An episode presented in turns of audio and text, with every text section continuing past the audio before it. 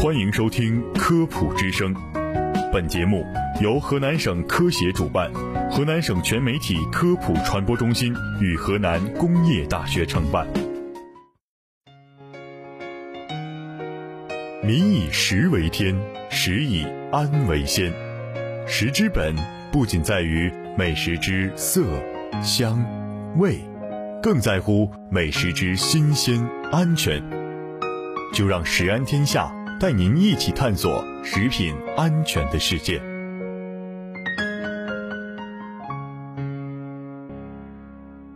听众朋友们，大家好，我是主持人静静，我是张怡。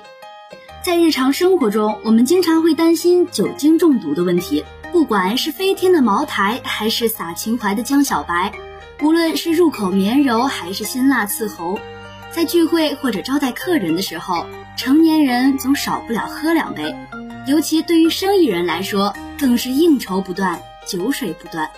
没错，也正是因为这样的原因呀，药店里就出现了各种的解酒药，卖的也是非常的火热。这些解酒药呀，都宣称吃了之后可以千杯不醉。那在我们的电商平台搜索解酒药，就会出现琳琅满目、数量繁多的各种品牌，商家也纷纷打出了解酒防醉、喝酒常备等等这样的广告语。那这些解酒药呀，他们还宣称，除了可以预防醉酒，让人快速清醒之外呢，还有保护肝脏的功能。那喝了解酒药之后，真的能够像商家说的那样开怀畅饮，甚至千杯不醉吗？那今天呀，就跟着我们的节目，我们一起来了解一下吧。对于这个问题，山西省中医院肝病科的李怀常主任医师介绍，人体主要通过肝脏、皮肤和呼吸系统三大途径代谢酒精。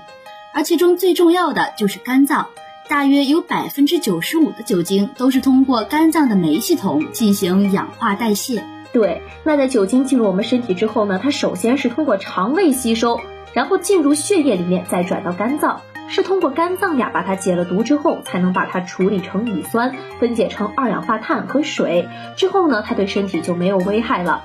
所以呀。不管是通过什么样的渠道，只要酒精进入了身体，它都是要通过肝脏来解酒的。因此呀，李主任就认为，商家所宣称的这些解酒药都具有护肝的功效，其实是夸大其词。这些产品对于肝脏的保护效果呢，是微乎其微。李主任就指出呀，药是无法代替身体消化酒精的，也就是说，其实没有真正意义上的解酒药。那么，解酒药到底有什么作用呢？酒精会使人体产生很多症状，比如说头晕、恶心、吐、胃疼，这些症状通过一些解酒药可以得到缓解，来减少我们身体的不适感。但是酒精损伤依然存在在我们的身体里。没错，那简单的说呀，就是这些解酒产品它可以缓解我们喝酒之后的不适感，但是酒精对于身体器官，尤其是对于肝脏和肠胃的危害呀，依然是存在的。我们要明白，这些产品它的批号并非是药品，而仅仅只是保健食品而已。它们的成分呀，只是一些护肝的成分，并不能够减轻醉酒的危害。所以说，要想不醉酒，最好还是适量饮酒，每天饮白酒不超过二两，饮啤酒不超过两瓶。没错，那通过我们今天的节目呀，大家就要注意了。最好的解酒药是什么呀？是不饮酒或者适量饮酒。